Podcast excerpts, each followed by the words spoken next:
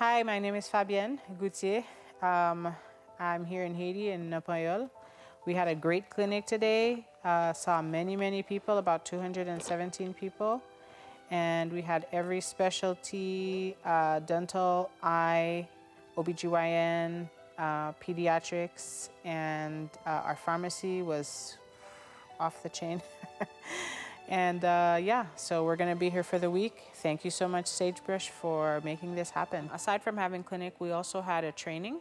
So we had a skills refresher course for 11 students that we had previously trained um, as first responders. And so uh, we're going to be doing that again all week, training um, these agents um, because they live very far away and they have very few resources. I really appreciate um, the opportunity that Sagebrush has given us to not only have clinic here today this week, um, but also to have the training going on this week for people who are coming so far away um, and that need to learn something so they can take back to their communities and even train other people. Thank you for making it happen.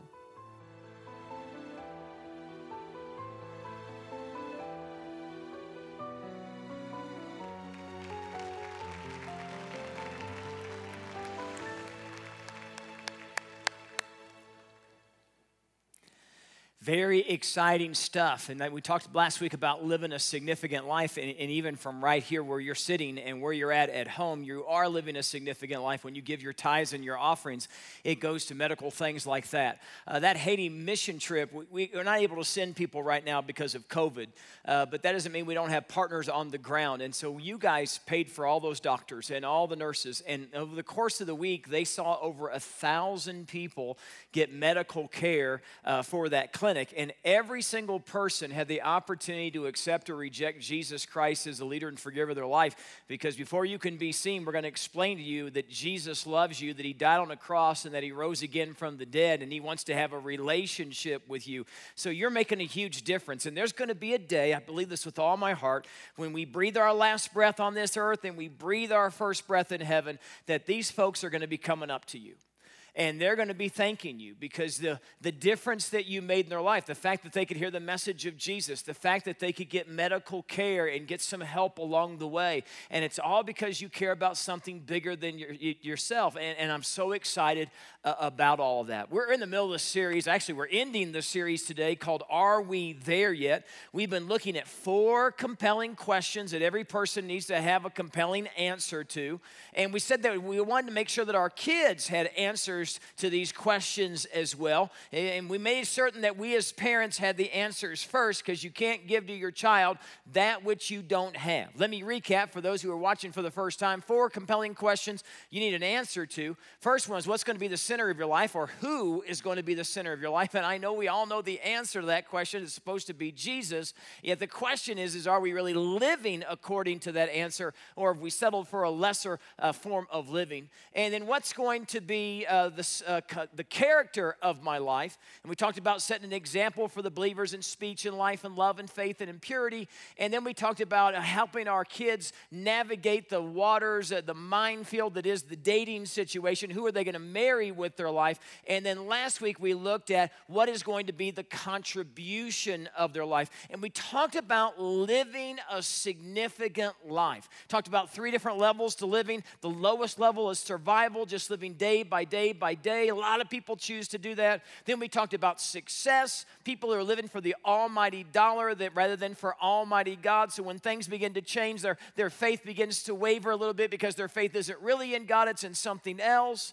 And the highest level of living we talked about is a life of significance. It's leaving this piece of the world in better shape than the way that you found it. And that's what I want to talk to you about today uh, we were, I was reading this book by Jon Weece. It's called Jesus Prom. It's a great book. And in the book, he's talking about going home one day. He's driving to his, through his cul-de-sac to get to his house. And out of the corner of his eye, he sees a, a front door open wide and a little boy about the age of five run out the door in nothing more than a Superman underoos. I mean, the kid just bust out. And I tell you, that it was the middle of winter, kind of cold day where you could see your breath. Comes out in his underoos. He's got himself a bath towel for a cape, and he's running with every bit he's got. And he runs right next to John's car with this huge smile on his face.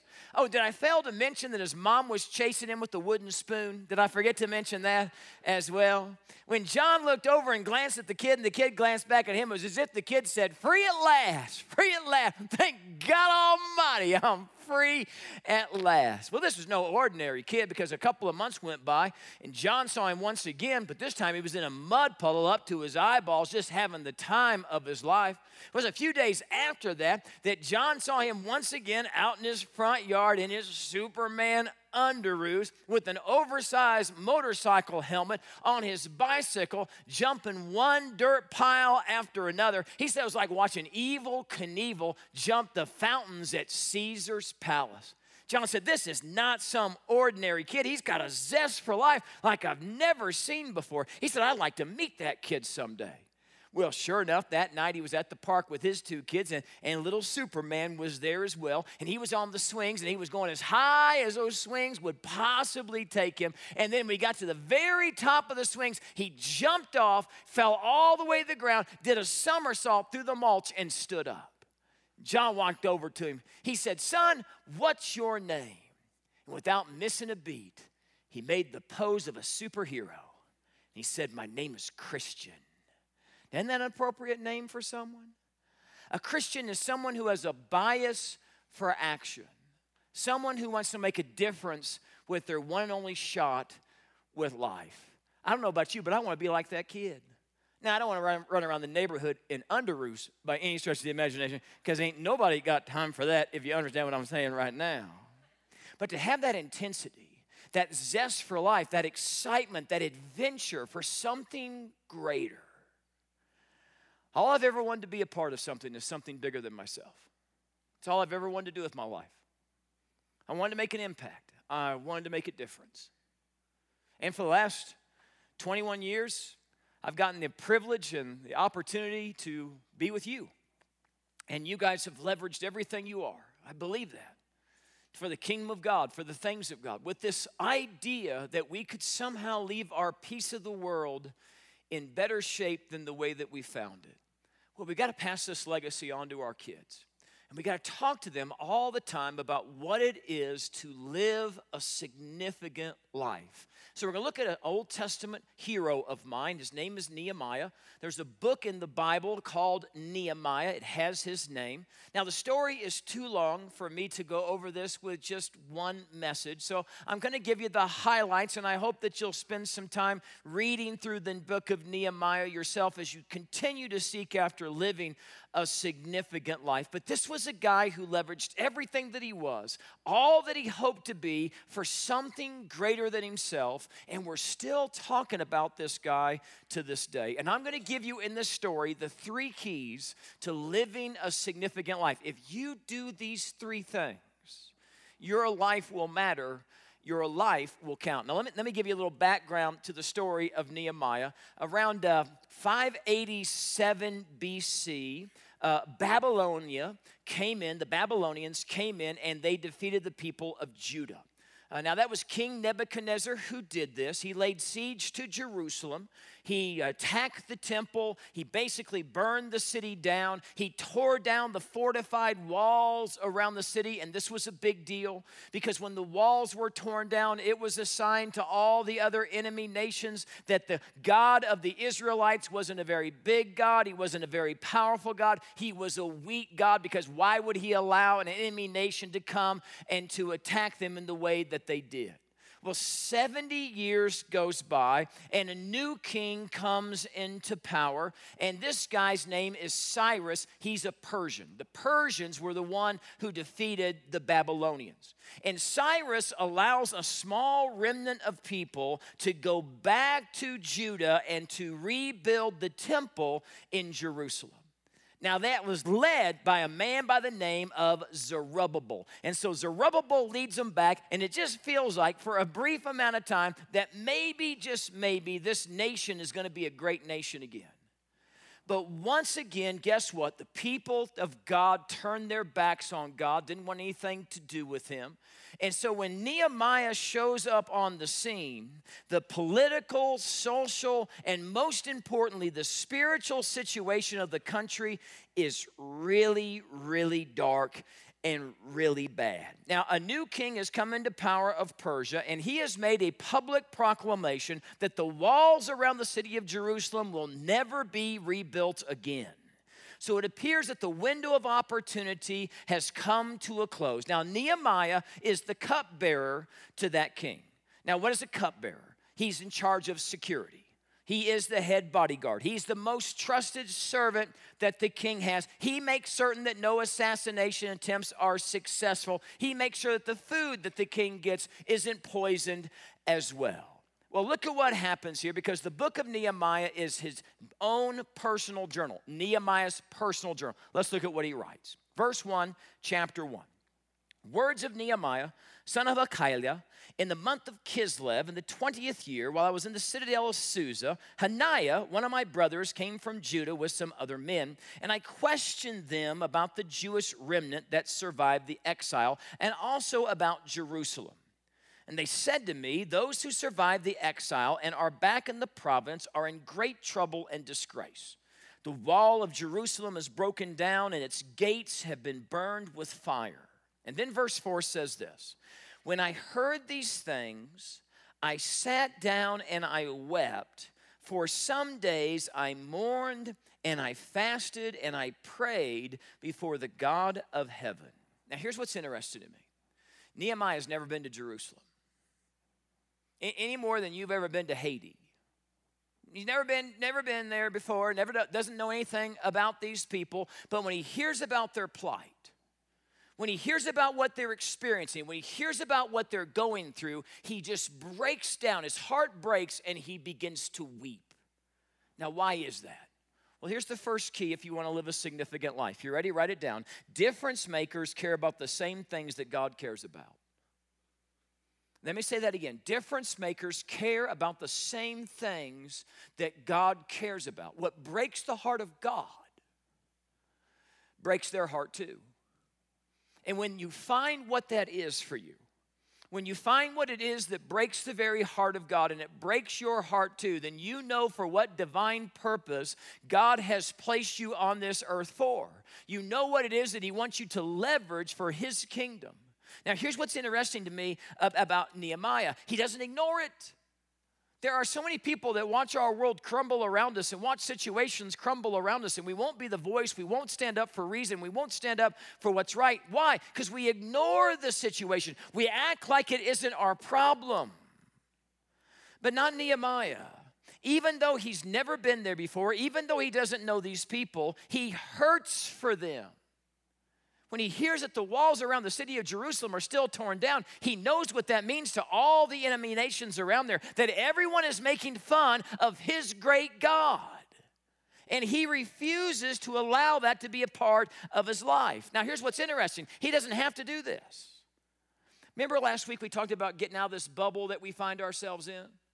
The bubble of success or the bubble of survival, the bubble of comfort.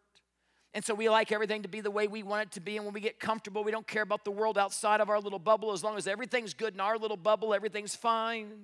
And we could ignore the real plight of what's going on all around us because we're comfortable in our little bubble. Nehemiah could have done that.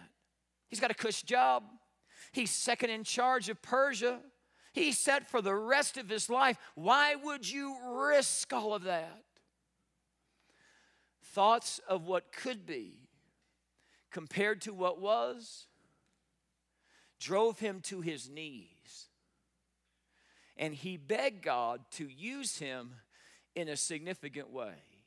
Now, I want you to see what Nehemiah does because he takes a risk. Now, one of the things you need to know in this time period, you were never allowed to go before a king and show any kind of sadness. If you showed sadness before a king, they would execute you. But Nehemiah is so brokenhearted that when he comes into the king's presence, he shows sadness. And the king asks him, What's the matter? Now, think about this. He's risking not only his job, but he's risking his very life. And so he begins to share with the king about the situation of the people back in Jerusalem and how his heart has broken for them. And so the king asks the question he says, What is it that you want? Now remember, this is the guy who didn't want the wall rebuilt. He's already made a public proclamation that it's not going to happen. Look at what happens here, chapter 2, verse 7. Nehemiah says, when the king asks, What do you want? If it pleases the king, may I have letters to the governors of the Trans Euphrates so that they'll provide me safe conduct until I arrive in Judah. And may I have a later letter to Asaph, keeper of the king's forest, so he'll give me timber to make beams for the gates of the citadel by the temple, and for the city wall, and for the residence I will occupy. Now that's boldness. King, uh, um, just, out, just out of curiosity, will, will, uh, will you uh, let me build this wall? And uh, will you pay for it? The, the wall that you didn't want to build, King, the wall that you said would never be built as long as you were alive. I'm just curious, can I go build it and will you pay for it? And the king said, Yes. When, when you start pursuing what it is that, that God wants you to pursue and you start doing the things that God wants you to do, God will provide a way. God will open up the doors. God will give you opportunities. Things that you never thought would open will open up before your very eyes. It's just God's looking for somebody who will have the faith to take, to take a step forward.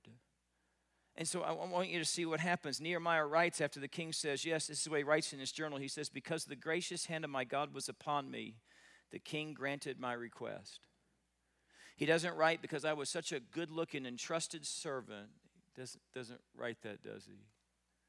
Because for Nehemiah, he, he wasn't alive for himself. His world didn't revolve around him. He just wanted to be used by God. And he was always giving credit to God. So the next five months, Nehemiah is absorbed with this vision and he gathers the lumber and he gathers the wood and he gathers the letters and he gathers all the stuff that he needs to gather. And now five months is up and he's ready to go. And so he heads to Jerusalem. And he finally makes it to the town, and uh, he makes quite a ruckus because he's got quite a parade that's behind him with all the resources and all the supplies. And all the people are like, What in the world is this guy doing here? We don't even know why he's here. And, but Nehemiah doesn't address the crowd. He just makes them wonder for, for three days. You know what he's doing? He's, he's assessing the situation for three days. He wants to see how bad it really is. And then he gathers the people together and he gives this little speech, uh, chapter 2, verse 17. Then I said to them, You see the trouble we're in? Jerusalem lies in ruins and its gates have been burned with fire. Come, let's rebuild the wall of Jerusalem and we'll no longer be in disgrace. I also told them about the gracious hand of my God upon me and what the king had said to me. Second key, if you want to make a significant difference with your life, difference makers fight against the status quo. Nehemiah gathers all the people together after three days and he, states the obvious. He says, The walls they're torn down. Can you imagine if you've been living there for the last, I don't know, 90 years? You'd be like, yeah. Uh, we've been walking around the debris forever, man. We're stepping over this stuff all the time. Yeah, duh. Uh, that's a great assessment there. The walls are torn down. Why does he state the obvious? Because they had gotten used to it they were no longer concerned. They had learned to live with it. You know I find out about people who live a survival life or a successful life is that they've learned to live with the deficits of their life. They don't even care anymore. You ever heard anybody say uh, something like, I, I guess this is the way I'll always be? You ever heard anybody say that? Guess that's just the way God made me. I guess that's just, as good as it's going to get. That's as good as my marriage is going to be. That's as good as my kids are going to be. This is as good as this job's going to be. That's as good as it gets. You ever said that? These people ceased to be concerned about it. They had learned to live with it. Can I ask you a question? What have you learned to live with? What is it in your life that you're settling in? What debris is all around you that you keep stepping over, but you won't address it to fix it and to make things right? I'm always amazed at the number of people who will settle in life. They'll settle with a, a loveless marriage. They'll settle for rebellious kids. They'll settle for that pet sin to raise its ugly head and give into it again and again and again and again until they're absolutely powerless and until they're defeated. They don't even try anymore because they don't even care anymore. They have settled along the way. Can I talk to the parents here for just a second? Those of you who are at home, how many of you are selling right now with your kids? Your kids are biblically illiterate. They don't know Genesis from Revelation or anything in between. Have you invested anything in them? Are you preparing them for the spiritual warfare that they're going to be facing every day of their life till the day they breathe their last breath? Are you investing in them in a spiritual manner? Because that's what this series has been all about. And so, for the past, I don't know, we're on week number five. For the past five weeks, have you had a single family devotional? Did you pray any big, hairy, audacious prayer for your kids? And just how many prayers have you prayed for them? How many times have you gathered them together? How many times have you cracked open the Word of God for them? Do you not want them to be spiritual champions? Do you not want them to rise up and live their life for the things of God and for the kingdom of God? And here's the other question Are we living our life that way, or have we settled along the way? Have we just ceased to be concerned with these types of things? This is more for the mom to do than it is for the dad. I hear that all the time. One of the questions I've been asked recently is How in the world do you do a family devotional? You're making this harder than it needs to be. You're scouring for a book. You don't need a book, you need the Bible. And then you need to open up the Sagebrush app and open up the little Bible app that's under the resource tab. And you need to do the New Testament playing with your kids. Because there's one story after another story, another story after, about Jesus. You say, What if I come to a passage of Scripture? I don't, know, I don't know what it means. Well, welcome to the real world. I'm with you on that. I mean, I've been reading the Bible for a long, long time. There's still lots of passages of Scripture I'm like, Oh, I I'm talking about. Crazy right there. I don't worry about what I don't understand. what I'm concerned about is what to do. You can sit down and read a story about Jesus. You can pick any story you want. At the end of the story, just start asking some questions. What do you think about that story? What would you do in that situation? Why do you think Jesus has that kind of wisdom? Should Jesus have acted that way? Was that a good idea? You're making it harder than it needs to be, and only needs to last five, ten minutes. But it's those small little seeds, those little significant moments that you have with your children that can make such an eternal impact in their life. Some of you have a, a, a terrible marriage, but you won't do anything about it. You've just gotten used to it.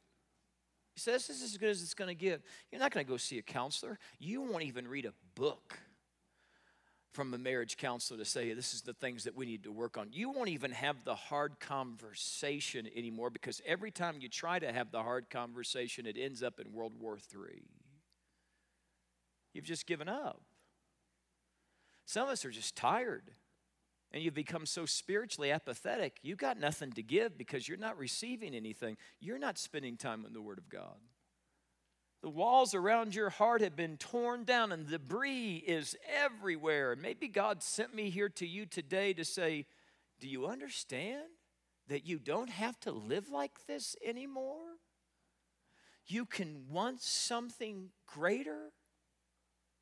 And that's been my prayer for you all this week is that you get sick of it. But it would move you to action, to whatever you know is not right, whatever you know is out of sync with what God wants for your life, that you'd say, you know what, with the power of the Holy Spirit that lives inside of me, we are going to attack this together. I'm tired of settling, I want significance. I want God's best in my life. So Nehemiah gives this speech. He says, Listen, the walls are torn down. They're like, No, duh. And he gives this compelling reason. Let's do it for the kingdom of God. Let's do it for the glory of God. And he riles up the people and they get excited. Look at what happens. Chapter 2, verse 18. They said, Let's arise and build. So they put their hands to the good work. Nothing ever gets accomplished until somebody leads the charge and says, This has to be fixed, this has to be taken care of. Well, chapter three is a long list of all the people who helped rebuild the walls. And it's just one person after another person after another. For the most part, everybody did their part. Everybody pitched in. In fact, there's 20 different times in chapter three that Nehemiah writes the phrase, they worked next to each other. They locked arms with each other to get the job done. Can you imagine how exciting that must have been? There was a couple little kids they were up in the attic of their grandparents and they came across some old life magazines. And one of the life magazines had a picture of a dad carrying a son out of a wheat field. So they opened up the story to see what was going on. Turns out that the mom one afternoon was outside doing her chores and uh, she had a three-year-old little boy and she turned her back on him for just a few moments. And when she turned back around she couldn't find him. He had wandered off in the wheat fields Wheat fields were too high. She couldn't find him. So she screamed out his name over and over and over again. And he did not respond. And so you can imagine how panicked she must have been. You ever, ever lost your child even for just a split second? I remember years ago we lost Mackenzie and then we found her. That's a joke. Just stay with me, people. Wake up. I remember my wife just being scared to death. We were at this fall fest that Hoffmantown had at the time, and we lost her for about, I don't know, two minutes, and it was two of the longest minutes of my life. Can you imagine the panic this woman has? And this is before the days of cell phones. She's got nobody to call, no one to come help her. She's looking all up and down those wheat fields, calling out that boy's name again and again and again and again. And she's waiting to hear anything and she gets nothing. Finally, her husband pulls up into the day. Can you imagine the horror of having to tell your husband that you've lost your son? And so he begins to search, and the, every second that ticks by, there's more panic, more stress, more anxiety. Now the sun's going down and it's getting very cold. So they run inside the house and they call all their neighbors, all their family, all their friends, get 50 people out to their house, and they begin to search throughout the night with lanterns and they can't find him. And when the sun was coming up in the morning, someone had the bright idea of locking arms with each other so they wouldn't miss anything. And so there was pictures in the Life magazine of these people, 50 strong, locking arms, walking through that wheat field. And around noon, they found the little boy. But he was already dead. And the picture was the dad carrying out the boy. And this is what the caption to the picture said if only we'd have locked arms sooner. I think about our church, and I know COVID's come, and we don't feel like we can be as effective as we once were because we're scattered in every home and every little crevice and every place, and there's not very many of us coming right now. And, you know, what can we really accomplish? What can we really do? We can do exceedingly abundantly more than anything we've ever dreamed or imagined because we can lock arms with each other, we can live significant lives, and we can advance the kingdom of God even in the midst of a pandemic. We can meet needs. We can reach people for Jesus. We can share our faith with others. We can be a light in a dark place. What could we accomplish? What could we do if we just joined arms with each other? But that's only for those of us who are sick of the status quo who wants something greater, not only for ourselves, but for those who God has placed in our sphere of influence as well. Well, there were two guys. Their names were Sanballat and Tobiah, and they didn't like the fact that Nehemiah was rebuilding the walls around the city of Jerusalem, and they're doing everything in their power to try to stop him. Uh, they're trying to scare the people. They're threatening that they're going to invade the territory, that they're going to kill them all. They try to get Nehemiah to come to a meeting, but he won't be deterred. Here's the third thing I want you to get about making a difference difference makers have pers- persistence, they persevere. Another way to say it is this they just won't quit, they don't give up. They don't give up when it gets tough. No soldier on the battlefield is surprised when someone's shooting at them. And no football player is surprised when the opposing team is trying to tackle them when they have the ball. Write this down if you're taking notes. Life is a battle. Isn't that the truth? And every day it just seems to get more and more difficult. And those who persevere, those who want something greater, those who push through the obstacles that come before them, those who keep their eyes on the prize, those are the ones that will live a significant life. Those that get a God given dream inside of them of what could be and what should be, and they say, I don't care what comes against me. With God on my side, He will help me overcome whatever is, uh, is in front of me. I am more than a, than a conqueror because of Jesus Christ who lives in me. I just am not going to quit. I mean, if your marriage hits a rough patch, are you going to just throw in the towel and quit? No, difference makers, they persevere. When your child is acting like a fool because there's not enough oxygen reaching their brain, are you just going to quit? No, you persevere. You pray for them. You have the hard conversations. You lean upon the Word of God. You believe greater things for them. You don't give up on the kid, and you don't give up on God. You persevere. And when that sin comes back to tempt you, the sin that you've given into a thousand times before, do you just roll over and play dead? No. You get back up and you say, I can do all things through Christ who gives me strength, and you persevere. Think about the men and women who have gone on before us who have done great and mighty things, all because they persevered. I think about Thomas Edison. Did you know it was 10,000 different attempts, right around 10,000 different attempts before he finally figured out a filament that would light up an incandescent light bulb? Did, did, did, you know that uh, Abraham Lincoln lost over a half a dozen elections before he became the president of the United States? Did you know the Wright brothers crashed 147 times before they finally figured out how to get a plane off of the ground? Here's my question what if they'd have quit? What if Edison would have said, Man, I don't think we're ever going to figure this out. We've tried 9,000 different ways. What if he quit one time before the right time? What if Abraham Lincoln would have allowed his losses to be his legacy? And what if the Wright brothers looked at each other and said, You know, we've crashed 146 times. I'm kind of tired of crashing, to be honest with you. Why don't you crash today? I don't want to crash today. What if they'd thrown in the towel at flight 146? They never would have seen 147. God uses obstacles and difficulties to develop us and to strengthen us to be the people that He wants us to be. Look at what the Bible says here, James chapter 1, verse 2. Consider it pure joy, my brothers, whenever you face trials of many kinds, because you know that the testing of your faith develops perseverance. And perseverance must finish its work so that you may be mature and complete, not lacking anything. Wouldn't it be awesome if everyone knew that no matter what this world threw at you, that you were never, no, never going to quit?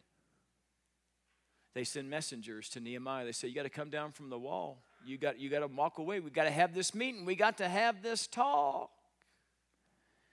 And Nehemiah said this in Nehemiah 6, verse 3. He said, I'm carrying on a great project, and I cannot come down. I'm carrying on a great marriage.